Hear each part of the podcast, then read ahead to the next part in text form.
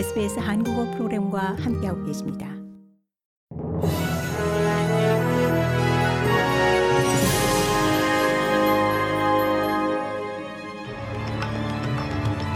(2023년 2월 21일) 화요일 오전에 SBS 한국어 간추린 주요 뉴스입니다.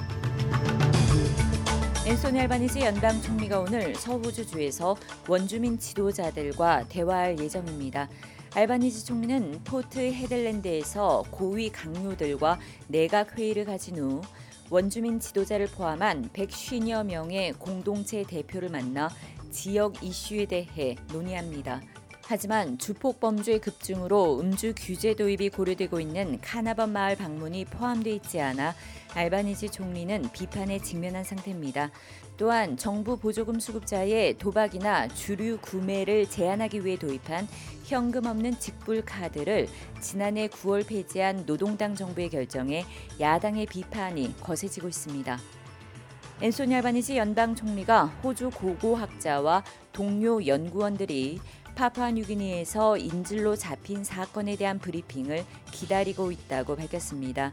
어제 파푸아뉴기니 오지에서 무장 남성 20명이 이들을 위협한 후 납치했으며 호주와 140만 달러의 몸값을 파푸아뉴기니와 호주 정부에 요구하고 있습니다. 파푸아뉴기니 총리는 인질로 잡힌 5명 모두 살아있고 협상이 진행 중이라고 확인했습니다. 튀르키예와 시리아에서 4만 7천여 명의 생명을 앗아간 지진이 일어난 지 2주일 만에 튀르키예 시리아 국경에서 규모 6.4 지진 후 5.8 여진이 잇따라 발생해 최소 3명이 숨지고 수백 명의 부상자가 발생했습니다. 이번 지진은 이집트와 레바논 그리고 이스라엘에서도 감지된 것으로 전해졌습니다. 튀르키예에서는 지난 6일 규모 7.8과 7.5 강진이 강타한 이후 여진만 6,000회가 넘었고 이들 중 한 차례는 규모 6.6에 달했습니다.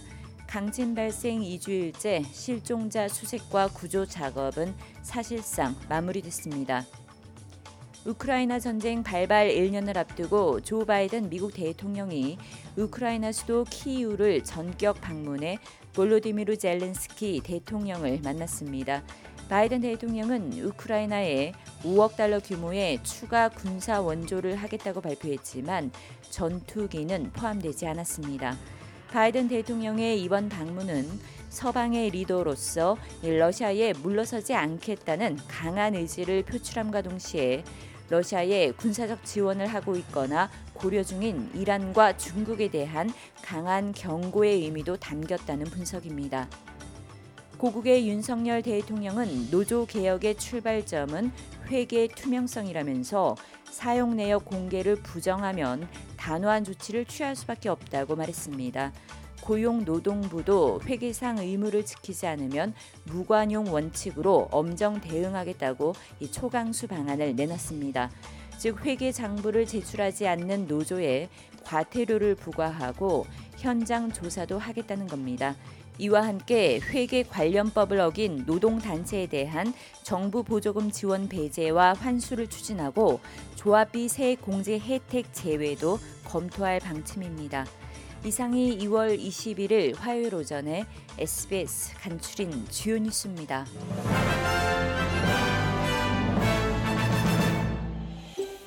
더 많은 이야기가 궁금하신가요?